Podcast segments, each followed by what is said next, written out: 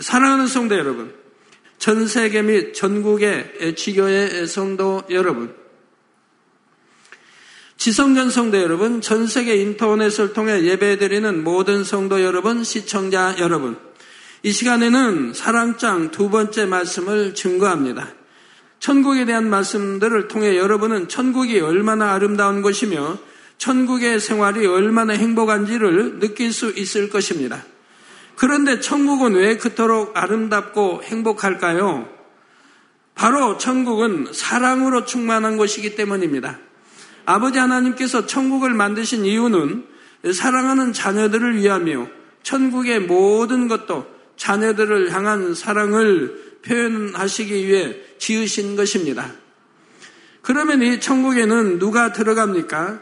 바로 사랑 자체이신 하나님의 자녀들이 들어갑니다. 그리고 이때 기억해야 할 것은 구원받은 자녀들이 천국에 갈 때는 영으로 이룬 마음만 가지고 간다는 사실입니다. 영으로 이룬 마음이란 곧 영적인 사랑을 이룬 마음이지요. 그래서 천국은 마음의 참 사랑을 이룬 정도에 따라 각각 다른 처소로 들어가게 되므로 각 처소마다 사랑의 크기나 농도도 다르다 했습니다. 또한 이 땅에서 열심히 충성했다 해도 그 마음에 얼마나 사랑이 임해 있느냐에 따라 받는 상도 전혀 달라지지요. 오늘 이 시간부터는 사랑의 중요성에 대해 말씀드립니다. 말씀을 들으시는 여러분 모두가 신앙생활의 종착지인 천국의 본질이 사랑인 것처럼 우리 삶의 궁극적인 목적은 결국 사랑이며 사랑이 첫째임을 깨달아 여러분의 마음을 사랑으로 가득 채우기를 더욱 간절히 사모하며 힘쓰시기 바랍니다. 그래서 장차 천국에 이를 때 최고의 처소에서 주님과 최고의 사랑을 나누시는 여러분 모두가 되시기를 주님의 이름으로 축원합니다. 사랑하는 성도 여러분, 본문 말씀 일 절에 보면 내가 사람의 방언과 천사의 말을 할지라도 사랑이 없으면 소리나는 구리와 울리는 꽹과리가 되고 말씀합니다. 먼저 여기 나오는 사람의 방언이란 성령의 은사 중 하나인 방언을 말하는 것이 아닙니다. 바로 온 인류, 우리 사람들이 하는 말, 언어를 총칭해서 사람의 방언이라고 말하는 것이지요. 지금 이 시간 단에서 증거되는 이 사랑장 말씀은 통역이 되어 전 세계로 나가고 있습니다. 바로 이 언어들을 총칭하여 사람의 방언이라 하는 것이지요. 성도 여러분, 말의 힘은 참으로 큽니다. 여러분은 이 말의 힘을 느껴보신 적이 있으신지요? 요즘은 사회 전반적으로 이 말의 중요성이 크게 부각되고 있지요. 많은 사람들이 사교나 취업 등의 사회활동을 위해 화술, 곧 말하는 기술을 배우고 익히려고 개인 교습까지 받는 것도 볼 수가 있습니다.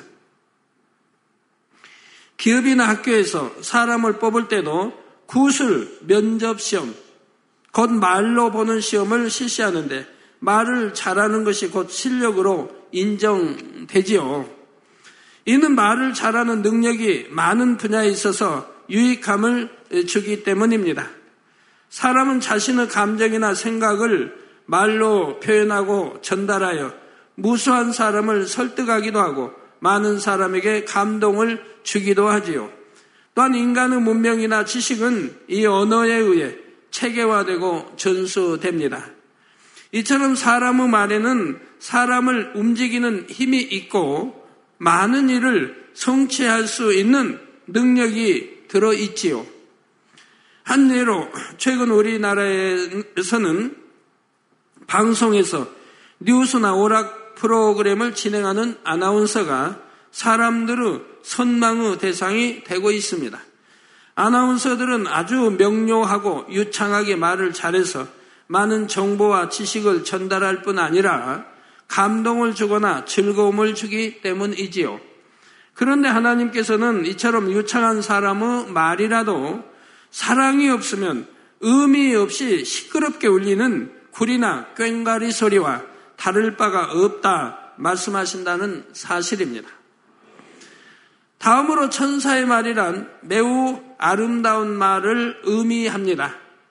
천사는 주님을 믿는 하나님의 자녀들에게나 주님을 믿지 않는 세상 사람에게나 아름다움의 표상이지요. 그래서 성경에도 보면 에, 아름다운 이 소리 말하는 것을 오 천사의 소리 같다 이렇게 표현하는 장면도 나옵니다. 그래서 외모가 아름다운 사람이나 곱게 단장한 사람을 천사 같다 말하기도 합니다. 또 아름다운 목소리로 고운 말을 하는 사람을 볼 때도 천사같이 말한다 하고 표현하기도 하지요. 우리 성도님들 중에는 영안이 열려 천사를 보신 분들이 많은데 천사는 영적인 존재로서 이 땅의 아름다운 것들과는 비교할 수 없을 만큼 아름답습니다. 뭐 이목구비가 뭐 뚜렷한 것도 있지만 아주 잘 다듬어져 있지요. 그리고 예쁘고 예뻐 아주 곱게 잘 다듬어져 있습니다. 그래서 천사를 영안이 보신 분들은 뭐 어떤 천사든 다 이쁘다 하고 이렇게 느끼게 되지요. 천사들이 못생긴 천사들은 없으니까요. 자, 천사들은 각기 맡은 사명과 역할에 따라 외모가 조금씩 다르지만 일반적으로 곱고 하얀 피부와 금빛 나는 머리카락을 갖고 있는데 그 모습이 너무나 황홀합니다. 입고 있는 옷도 눈부실 정도로 새하얗고 깨끗하며 잠자리 날개 같은 얇은 옷자락은 반짝반짝 빛나고 천사의 움직임에 따라 하늘하늘 흔들리지요. 이처럼 아름다운 천사는 그 입의 말도 얼마나 아름답겠습니까? 그 말씨가 너무나 곱고 상냥하며 그 목소리는 맑고 청아합니다. 예, 이 세상에서도 아름답고 빼어나 감동을 주는 목소리나 음악을 천상의 소리라 일컫기도 하지요. 그런데 하나님께서는 이처럼 황홀한 만큼 아름다운 천사의 말이라 할지라도 사랑이 없으면 소리나는 구리와 울리는 꽹과리와 같다 말씀하십니다. 소리나는 구리와 울리는 꽹과리 소리는 어떻습니까? 묵직한 구리는 때려도 소리가 잘 나지 않습니다. 그런데 속이 빈 구리를 때리면 소리가 나지요. 아름다운 소리가 나지 않고 둔탁한 소리가 납니다. 그리고 꽹과리는 얇은 노뚱에 금속으로 만든 타악기로 때려서 소리를 내는 악기입니다. 꽹과리를 치면 매우 높고 큰 소리를 낼 뿐 아니라 이 소리가 제법 멀리까지 울려 퍼지지요. 만약 여러분이 밤에 잠을 자려고 자리에 누웠는데 누군가가 집 밖에서 이 꽹과리를 두드리고 있다면 잠을 잘 이룰 수가 없을 것입니다. 예, 아마 대부분의 경우 그 꽹과리 요란한 소리에 잠이 다 나, 달아나겠지요. 자, 묵직한 쇠나 구리는 두드려도 이처럼 요란한 소리를 내지 않습니다. 그런데 본문에 나오는 구리나 꽹과리가 아름답지 않은 소리를 내는 이유는 그 속이 비었거나 가볍기 때문이라는 사실입니다. 이미 마치 빈 소래가 요란한 소리를 내고 아직 실한 열매를 맺지 못한 벼일수록 그 고개를 뻣뻣이 드는 것과 같은 이치이지요. 수레는 짐을 가득 실어 나를 때 같이 있고 벼는 실한 알곡을 많이 맺어 고개를 숙일 때 농부의 기쁨이 됩니다. 이는 사람의 경우도 마찬가지입니다. 사람의 마음 안에는 사랑이 가득 채워져서 하나님을 닮은 참 아들, 딸이 될 때라야 인간을 경작하시는 아버지 하나님 앞에 알곡으로서의 가치를 지니게 되지요. 반대로 그 마음에 사랑이 없는 사람은 죽정이와 같습니다. 사람은 영혼육으로 이루어져 있지요. 죽정이와 같은 사람이란 사람의 주인인 영이 죽어 혼과 육의 지배를 받으며 사는 육의 사람입니다. 원래 첫사람 아담은 생명으로 지음받은 영의 사람이었지만 선악과를 따먹은 죄로 죄를 범함으로 정령 죽으리라 말씀하신 대로 그 영이 이제 죽고 말았지요. 영이 죽음으로써 영이신 하나님과의 교통함이 끊어지고 대신 혼이 주인이 되어 몸과 마음을 지배하게 되었지요. 원수 마귀 사단은 죄로 인해 자신에게 속하게 된 인생들에게 이 혼을 통해 비진리를 심어 주었습니다. 그래서 혼의 지배를 받는 육의 사람들은 그저 본능을 위해 살아가는 짐승과 다를 바 없는 삶을 살게 되었지요. 그래서 전도서에도 짐승과 다름없게 이렇게 사는 것을 말씀하고 있지 않습니까? 그러니 농부가 불필요한 죽정이를 불에 사르는 것처럼 영이 죽어 혼과 육만 있는 육의 사람도 결국 구원받지 못하고 지옥불에 들어가게 되는 것입니다. 요한일서 사 장 칠 절 팔 절에 보면 사랑하는 자들아 우리가 서로 사랑하자. 사랑은 하나님께 속한 것이니 사랑하는 자마다 하나님께로 나서 하나님을 알고 사랑하지 아니하는 자는 하나님을 알지 못하나니 이는 하나님은 사랑이심이라 말씀하셨습니다. 자, 이처럼 사랑하지 않는 사람은 사랑이신 하나님과 상관이 없으므로 그 사람에게는 중요한 알맹이가 없는 것이지요. 그러므로 이런 사람의 말은 그 말이 아무리 유창하고 아름다워도 사람에게 참 기쁨과 생명을 줄 수도 없고 하나님 앞에 아무런 가치도 없다는 사실입니다. 가볍고 그 속이 비어 있어서 탁하고 요란한 소리를 내는 구리나 꽹과리처럼 오히려 듣는 사람에게 불쾌함을 주기도 하지요. 성도 여러분, 우리는 매일매일 참으로 많은 말들을 하며 살고 있습니다. 그렇다면 여러분은 과연 하루하루 어떤 말을 하고 계신지요? 소리나는 구리와 울리는 꽹과리 같은 이 말을 해서 상대의 마음에 아픔을 주거나 얼굴을 찌푸리게 하는 일은 없으십니까? 우리 성도님들은 주님께나 사람에게나 인정받을 만한 아름다운 말만 하시겠죠. 우리 노래하는 사람들이 그 사랑을 받는 이유가 노래하는 사람들은 목소리가 뭐 둔하든 좋든 뭐 청아하든 아니든 굉장히 고운, 고운 목소리로 이렇게 노래들을 하지 않습니까? 사랑받게 노래들을 하지요. 근데 목소리 아무리 좋다고 해도 노래를 갖다가 깨지는 뭐 징소리, 뭐, 아, 꽹과리 소리나 구리소리 낸다면, 아니, 뭐 어떻게 에, 사랑을 받을 수 있겠습니까? 아무리 목소리가 어때도 그걸 아름답게, 하여튼 포장을 하든 하여튼 아름답게, 아름다운 소리를 내려고 하지요. 주변의 사람들이 여러분의 말을 한마디라도 더 듣고 싶어 하는 분들이 되셔야 하지요. 앞서 말씀드린 대로 사람의 말에는 참으로 큰 힘이 담겨 있습니다. 특히 사랑이 담긴 말은 생명을 살리기까지 하는 놀라운 능력을 갖고 있지요. 인류의 역사 속에는 오직 그런 말만을 하며 일생을 사신 분이 계십니다. 그분의 말은 여러 권의 책으로 기록되었고 그 책은 수천 년이 지난 지금까지도 전해지고 있지요. 그분은 바로 우리 주 예수님이십니다. 그리고 그 책은 바로 성경이죠. 육십육 권의 말씀, 곧 성경이죠. 그래서 우리 주님의 말씀은 처음부터 끝까지가 다 생명을 살리는, 믿음을 심고 생명을 살리는 다 사랑의 말이었습니다. 모든 것이 사랑의 말이에요. 상대를 영원히 잘되게 해줘. 죄에서 벗어나 회개하고 돌이킬 수 있도록, 천국을 사모하고 하나님을 사랑하고 천국을 사모하고 구원에 이르도록 전부 해주는 그런 전부 사랑의 말씀이라 이 말입니다. 한마디도 땅에 떨어지지 아니하라. 우리에게 생명을 주는 그런 모든 말씀들만 사용하셨다 이 말입니다. 우리 예수님은 이 땅에서 삼 년이라는 짧은 시간 동안 하나님의 말씀을 전파하셨습니다. 그럼에도 이 말씀들은 기록으로 남아 이천여 년이 지난 지금까지 전해지고 있으며 무수한 영혼들을 살리며 변화시키고 있죠. 우리 주님의 말씀과 아버지 하나님의 말씀이 담겨있는 책이 바로 성경인데, 성경은 인류 역사상 가장 널리 가장 많이 보급된 책이라는 기록을 가지고 있습니다.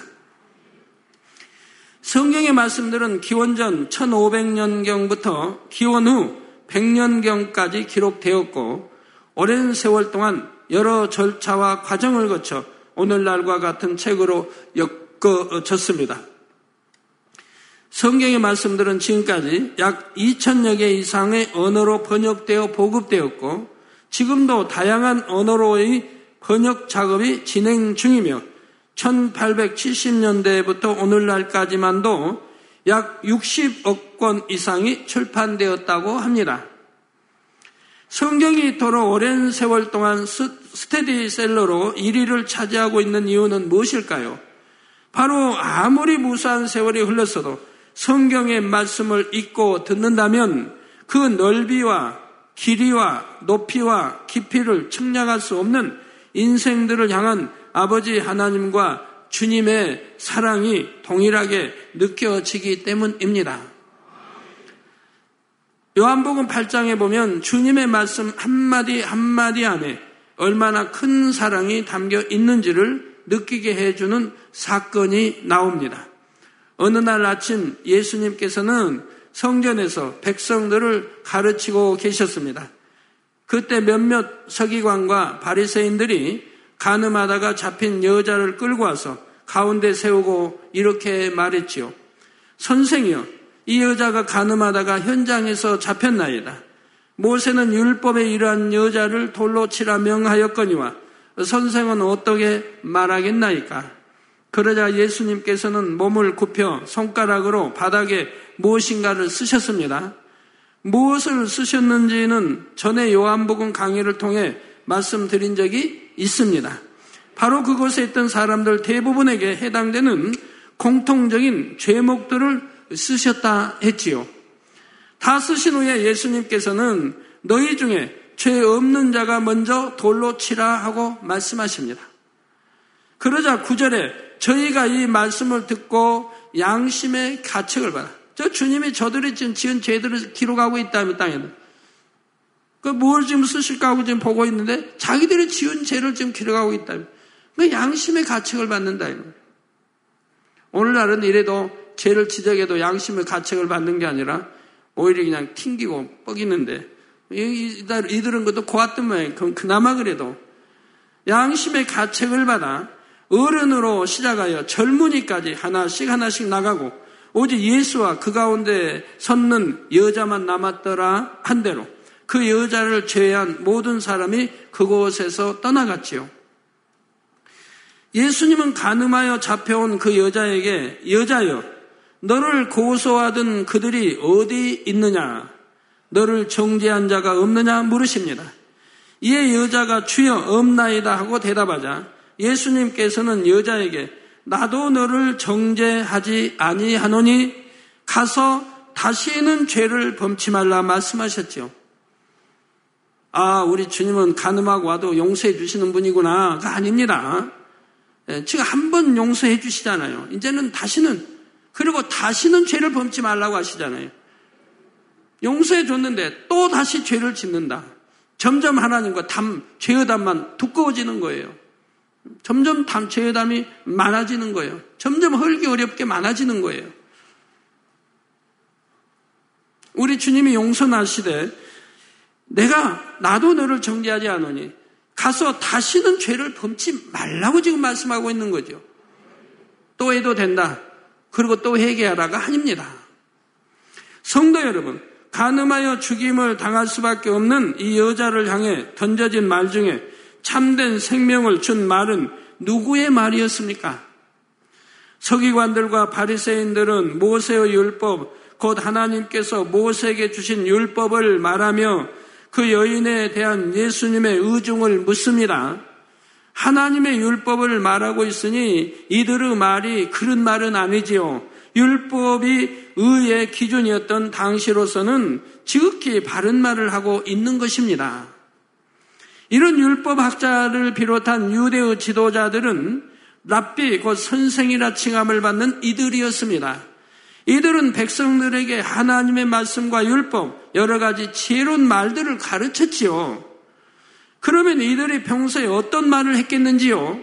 당시 서기관이요 바리새인이라면 율법을 지킴에 있어서 아무 흠이 없다시피 했기 때문에 오직 하나님의 율법을 말했고 의롭고 경건한 말씀들을 가르쳤지요. 오늘날도 이렇게 가르치는 사람들은 많이 있지요. 그러던 어느 날 집안이나 배경이나 학식이나 자신들보다 못하게 보이는 예수라는 한 사람이 나타나 말씀을 가리킵니다.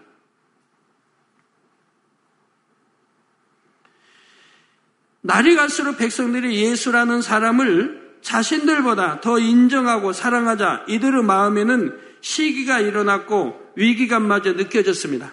여러분, 시기하고 질투하고 판단으로 정리하는 것은 사랑이 없다는 증거입니다. 사랑이란 시기하고 질투하는 게 아니에요. 판단하고 정지하는 게 아닙니다. 사랑이 없기 때문에 그러는 거예요. 그래서 저들은 바로 요한복음 칠 장에 보면 칠 장 십오 절에 보면 유대인들이 이 사람은 배우지 아니하였거늘 어떻게 그를 아느냐. 우리 주님 또는 제자들. 우리 주님. 너희 배우지 않았는데 어떻게 그를 아느냐. 유대인들이 이 사람은 배우지 아니하였거늘 어떻게 그를 아느냐. 그러자 이전에 선한 말만을 전하던 모습이 돌변하여 어떻게 하면 저 예수를 정죄할까. 말로만 율법을 가리키고 있지 그들 안에는 사랑이 없다 이 말입니다. 그러니까 예수님이 하시는 일마다 또는 사도 바울이나 베드로가 하는 일마다 그들은 책 잡을 연구만 했지 않습니까? 우리 주님이나 베드로 사도 바울 사도 하는 일은 전부 선한 일입니다. 생명을 살리는 선한 일이라 이 말입니다. 그런데도 그걸 책 잡아서 죽이려고만 한다 이 말입니다. 그것도 율법을 인용해서. 근데 율법이 그렇게 또 가리킨 건 아니라 이 말이에요. 언제 율법에 안식일 날 누가 아픈 사람 병 고쳐주면 그 죄다라고 어디 율법에 그런 말이 나와 있습니까? 손 마른 자를 고쳐주면 그래서 손 마른 자가 고쳐져서 손 펴서 아이 찬양도 하고 얼마나 좋습니까? 그 안식일 날 고쳐주면 죄 안식일을 범하는 거다고 언제 율법이 그렇게 말했습니까? 장로의 유전 자기들이 만들어 놓은 틀이라 이 말입니다. 오늘날 그런 게 얼마나 많다 이 말이에요. 자기들이 만들어 놓은 틀을 가지고 거기에 맞춰서 정죄를 한다 이 말입니다. 하나님 말씀으로 해야 되는데 자기들이 만드는 틀을 가지고 그래도 우리 주님은 굴하지 않고 저들이 지켜보고 굴하지 않고 선한 일을 했습니다. 안식일이라 해도 선한 일을 했어요. 그러니까 그들을 어찌했습니까? 어, 저는 안식일 어긴 자다. 어찌하든 잡아 죽이자 하고 또 모의를 하고 또 쾌계를 부리고 늘 이렇게 했다 이 말이에요.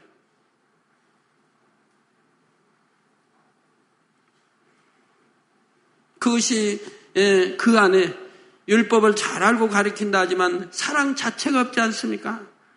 선한 사람들이라면 그러지 않는다 이 말입니다. 오히려 감사해야죠. 죽을 영혼 살렸고 아 배고프니 밀밀알 좀 해서 어, 해서 좀 먹었고 아 그게 무슨 뭐 죄를 짓는 겁니까? 어찌하면 자신들이 다시 백성의 인정을 받을까 하는 악한 모습이 나오더라는 것이지요. 지금 이 서기관과 바리새인들에게 간음하다 잡혀온 여인의 생명은 안중에도 없고 어떤 자비나 긍휼의 마음도 찾아볼 수가 없지요. 다만 어찌하든 예수님을 고소할 조건을 잡고자 이 여자와 모세의 율법을 이용했던 것입니다.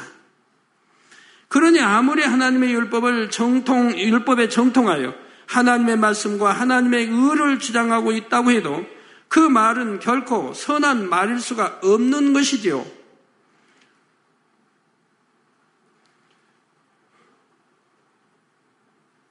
동정녀 마리아와 정혼한 요셉을 보세요. 그는 선한 사람이죠. 그러니까 동정녀 마리아가 율법을 어겼다고 알 수 있는 그런 사건이 벌어졌는데도 더군다나 자기하고 정혼을 했으니까 그 정혼한 여자가 배가 불러오니 여러분 하나님의 법도는 예를 들어 정혼했다. 오늘날 같으면 약혼을 했다 이 말이에요. 정혼을 해도 몸을 만지지 않습니다. 결혼 전까지는. 정혼하고 한 일 년 있다가 결혼을 하게 돼요. 정식 결혼을 하게 돼요. 그런 거 일 년 동안 만나지 않아요. 아, 우리 이제 결혼할 사이니까 우리 만나서, 아, 뭐, 그냥 뻣뻣쯤은 괜찮아. 그러지 않습니다. 그건 욕을 담하는 것이고, 가늠하는 것이고, 그러지 않는다. 일 년 동안은 청결하게 지냅니다. 그거 이제 결혼한 다음에, 결혼해서 첫날 밤부터, 이제 사랑을 하든 마음대로 하든 그건 누가 뭐라고 않는다, 이 말이에요. 오늘날도 우리 기독교인들은 그리 해야 된다 이 말입니다. 어떤 이유도 되지 마세요. 다음에 하나님 앞에서 어떤 이 책망이 나와도 나오지 않도록 정말 하나님을 믿고 사랑한다면 하나님의 법도를 지켜나가도록 하세요.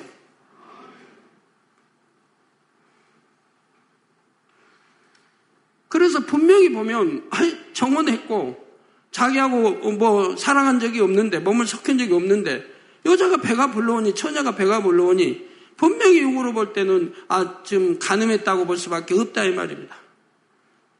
그런데도 율법으로 하면 돌로 쳐 죽여야 된다 이 말이에요.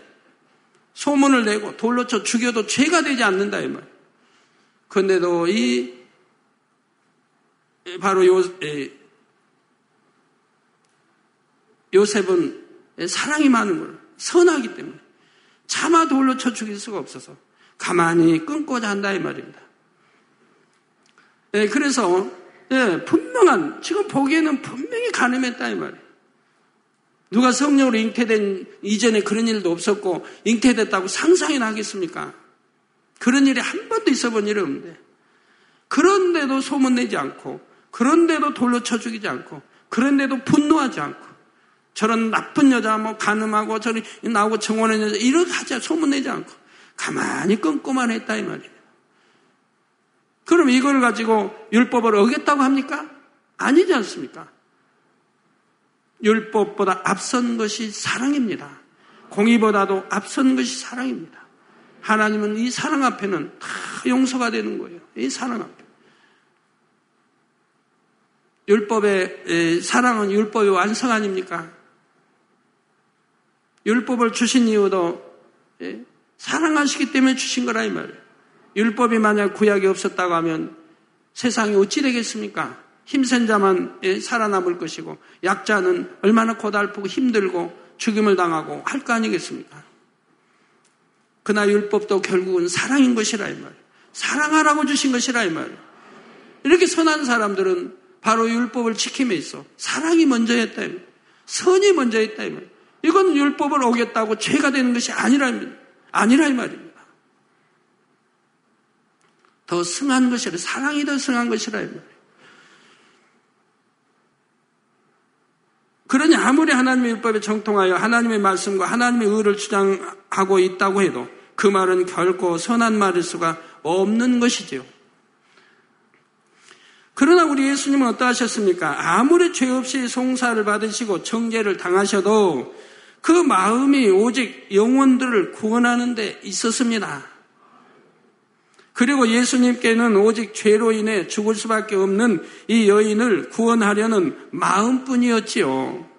어찌하든 이 여인을 구원, 구해주려고 하는, 뭐 죄 짓지 않고 선하게 살게 하려고 하는 그런 마음이었다면 정죄하고 죽이려고 한 거 아니에요. 이 여인을 둘러싼 무리에게 너희 중에 죄 없는 자가 먼저 돌로 치라 말씀하신 것도 결코 영혼들을 정죄하려 하심이 아니었습니다. 우리 예수님께 그럴 마음이 조금이라도 있으셨다면 얼마든지 사람들의 죄목을 일일이 말씀하시며 너희도 이런 죄를 짓지 않았느냐 지적하시고 책망하실 수도 있었지만 예수님은 그리하지 않으셨지요. 단지 그 죄들을 조용히 땅에 쓰심으로 그들 스스로가 자신의 죄를 깨달아 돌이킬 수 있도록 하셨던 것입니다. 이러한 것이 우리 주님과 스데반 바로 차이점인 것이지요. 우리 주님은 더 지혜로우셨고 스데반 집사는 그냥 단번에 돌에 맞아 죽는 이 차이점이라 해요. 우리 주님은 너무나 지혜롭고 슬기스럽고 슬기롭다 하시기 때문에 선과 사랑과 덕과 모든 것을 겸비하고 또 지혜로우시기 때문에 피할 길을 아시고 어떻게 하면 피할 길을, 피해야 할 때는 피하고 또는 피하지 아니할 때는 당당하게 맞서고 하시는 것을 볼 수가 있습니다. 하나님의 영광을 위해서는 당당하게 맞섰습니다. 또한 그렇게 하심으로써 인생들이 율법의 의를 뛰어넘는 하나님의 크신 사랑을 느끼고 깨닫기를 원하셨던 것입니다. 표면적으로만 보면 서기관들과 바리새인들의 말이나 무리를 향한 예수님의 말씀이나 짧은 몇 마디 말에 불과하지만 그 말에 담긴 의도나 마음은 너무도 달랐다는 사실입니다. 한편의 마음은 어찌하든 상대를 해하려는 마음이었고 한편의 마음은 어찌하든 모두를 살리려는 마음이었지요. 그런데 이런 서기관들과 바리새인들의 모습은 성경에만 있는 것이 아니라 영의 마음을 이루는 과정에 있는 우리의 모습 속에서도 발견할 수가 있다는 사실입니다. 신앙생활을 하다 보면 많은 말씀을 듣게 됩니다. 그 말씀들 중에는 선과 악에 대한 말씀, 죄와 의에 대한 말씀들이 많이 있지요. 성도들은 이 말씀을 자신에게 비춰보아 자신을 발견하고 변화되려 노력합니다. 그런데 어느 정도 신앙의 연륜도 쌓이고 직분을 받게 되면서 이 말씀으로 자신의 아랫사람이나 주변에 있는 사람을 힘들게 하는 경우도 있지요.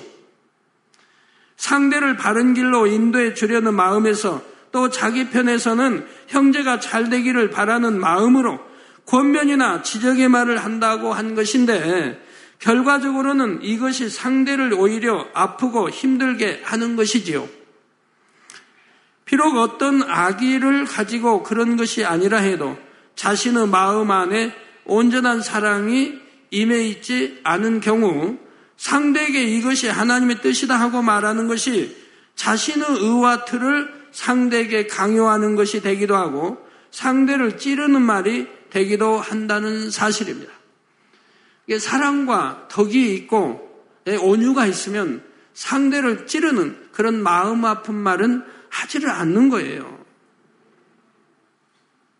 또 처음에는 선한 의도로 상대를 깨우쳐 주려고 했는데 거듭 말해주어도 상대가 변화되지 않는 것 같으면 처음에 선한 의도는 점점 흐려지고 답답해하는 마음에서 점점 더 강한 표현으로 말하기도 하지요.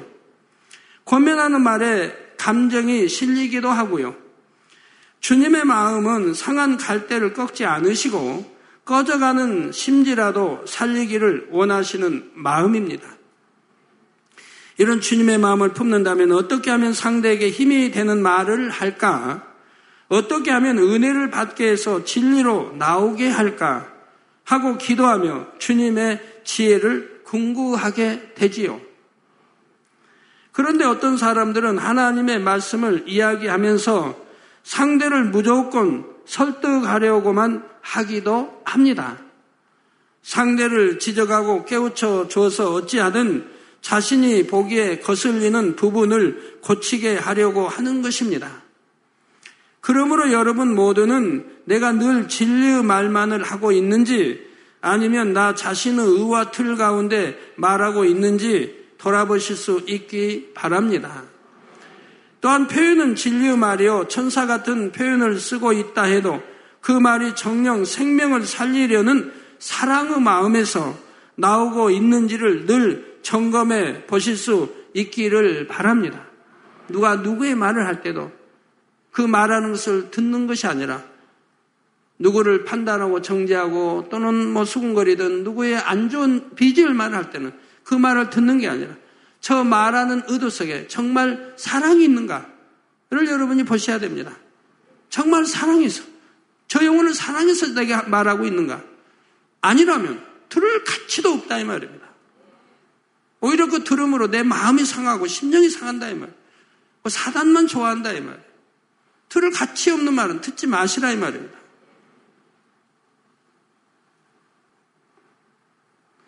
끊임없이 이렇게 점검하며 노력해 나가는 분이라면 결국 사랑의 주님과 같이 그 입술의 말에 영혼을 살리는 권세와 능력이 실리게 된다는 사실입니다.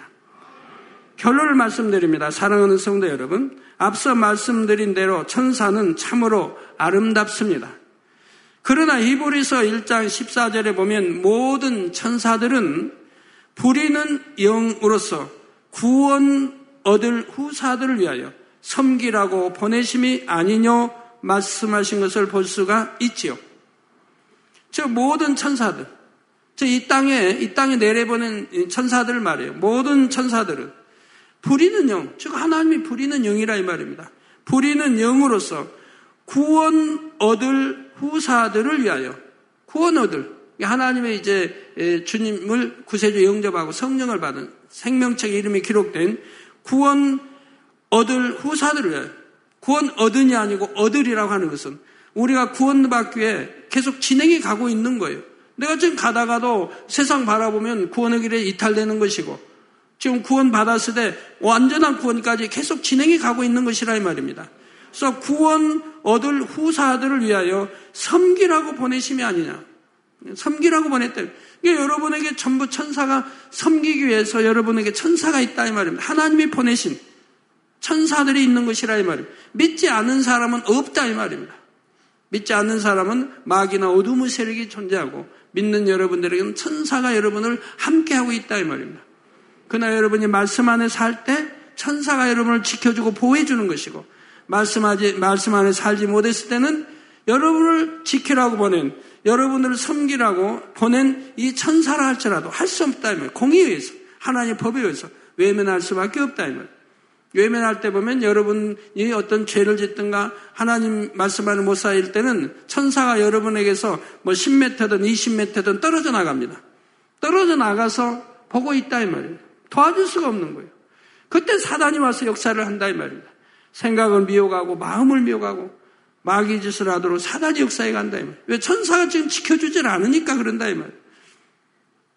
그럴 때 미혹당하는 것이고 다 건다 이 말이에요. 죄를 짓게 되고. 그럼 죄 짓는 것, 즉 마귀 사단에 의해서 지어진다 이 말입니다. 그래서 구원 얻을 후사들을 위하여 섬기라고 보내심이 아니뇨. 이처럼 아버지 하나님께서는 아무리 아름다운 천사라도 하나님의 자녀들을 섬기는 존재로 우리에게 보내주셨다는 사실입니다. 아버지 하나님께서는 천사의 말이 아름다울지라도 백마디의 천사의 말보다 인간 경작을 받아 그 마음의 참 사랑을 이룬 자녀들의 말 한마디를 더 기뻐하시고 귀 여기시지요. 그러니까 여러분의 기도 한마디를 더 기뻐하시지요. 그러므로 여러분 모두는 잠언 십 장 이십 절에 의인의 혀는 천은과 같거니와 악인의 마음은 가치가 적으니라 말씀한 것을 기억하셔서 그 어떤 유창한 말보다, 천사의 말을 하는 것보다 사랑으로 가득 채워진 마음을 더욱 사모하시기 바랍니다. 그래서 여러분이 내는 말 한마디 한마디가 목마른 영혼에게는 시원함을 주고 아파하는 영혼에게는 기쁨과 위로를 주는 생명의 물이요 값진 보석이 되기를 주님의 이름으로 축원합니다. 할렐루야. 전능하신 사랑의 아버지 하나님, 이 시간 기도받는 모든 성도님들 위해 안수하여 주옵소서.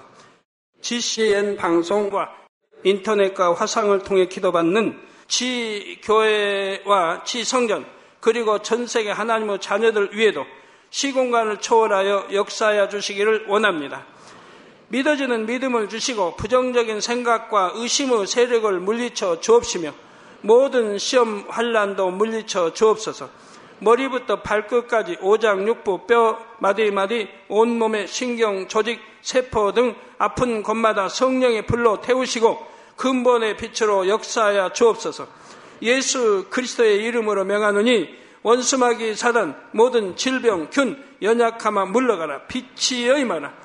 모든 불친, 난치병도 성령의 불로 태워 깨끗하게 역사하여 주옵소서. 말라리아를 비롯한 모든 풍토병도 물리쳐 주옵소서. 깨끗함을 입을 지어다. 감기, 기침, 열, 몸살, 독감 등 각종 유행성 질병도 다 물러가라. 어떠한 유행성 질병 균도 틈타지 않게 지켜 주옵소서. 위암, 폐암, 간암, 유방암, 자궁암, 대장암, 피부암 등 각종 암과 에이즈, 백혈병, 뇌졸중, 고혈압, 저혈압, 심장병, 폐병, 위장병, 당뇨, 부인병, 피부병, 갑상선 질환과 모든 염증도 깨끗게 하여 주옵소서. 소아마비, 중풍, 관절염, 디스크도 온전히 하여 주옵소서. 요통, 두통, 신경통을 비롯한 모든 통증은 사라질지어다. 간질, 자폐증, 우울증, 조울증, 노이로제 등 모든 정신질환도 물러가라. 모든 마비된 것도 풀어지고 일어나 걷고 뛸지어다. 눈도 잘 보이게 하옵시고 귀도 잘 들리게 하여 주옵소서. 소경은 눈을 뜨고 기머거리는 들으며 벙어리는 말할지어다. 각종 사고 후유증도 깨끗게 하시고 부러진 뼈도 붙여 주옵소서. 화상 입은 것도 온전케 하옵소서. 화기야 물러가라. 열도 물러가라. 아버지 흉터도 나지 않게 역사해 주시기를 원합니다. 마약을 비롯하여 각종 약물과 독극물 중독도 깨끗함을 입을지어다. 죽은 신경과 세포가 살아나며 죽은 자도 살아나게 하여 주옵소서. 잉태의 축복도 주시기를 원합니다. 잉태 축복을 받으라. 예수 그리스도의 이름으로 명하느니 원수마귀 사단아 하늘 공중 곳에 잡은 악의 영들아 물러가라. 그의 사자들도 물러갈지니라. 이 땅의 악한 영, 더러운 영, 거짓되고 간사한 영, 이간질하고 미혹하는 모든 어둠들은 물러가라. 모든 흉악의 결박을 풀고 어둠아 물러가라. 빛이여 임하라. 아버지 하나님, 부르짖어 기도할 수 있는 능력을 주시고 죄를 버리고 성결될 수 있는 능력을 주옵소서. 영혼이 잘됨같이 범사에 잘되게 하시고 가정의 복음화도 이루어 주시기를 원합니다. 한 주간도 모든 사고와 재앙으로부터 지켜주시고 불통이 없는 형통한 삶을 살 수 있도록 축복해 주옵소서. 성령의 불담으로 천군 천사와 주님의 불꽃 같은 눈동자로 모든 하나님의 자녀들과 가정, 일터, 사업터를 지켜주시기를 원합니다. 학생들에게 지와 명철을 더하시고 공부도 할 수 있는 뜨거운 마음과 열정도 더하여 주옵소서. 마음과 생각을 세상에 빼앗기지 않도록 지키시고 하나님을 뜨겁게 사랑하는 학생들로 축복하여 주옵소서. 하나님의 자녀들이 먹으나 마시나 입으나 무엇을 하든지 하나님 앞에 영광 돌리는 삶이 되게 축복하여 주시기를 원합니다. 나는 하나님을 만났노라, 체험했노라, 응답받았노라, 축복받았노라, 간증하는 입술이 되게 역사하여 주옵소서. 아버지 하나님 감사합니다. 홀로 영광 받으옵소서. 우리 주 예수 그리스도의 이름으로 기도하옵나이다. 아멘.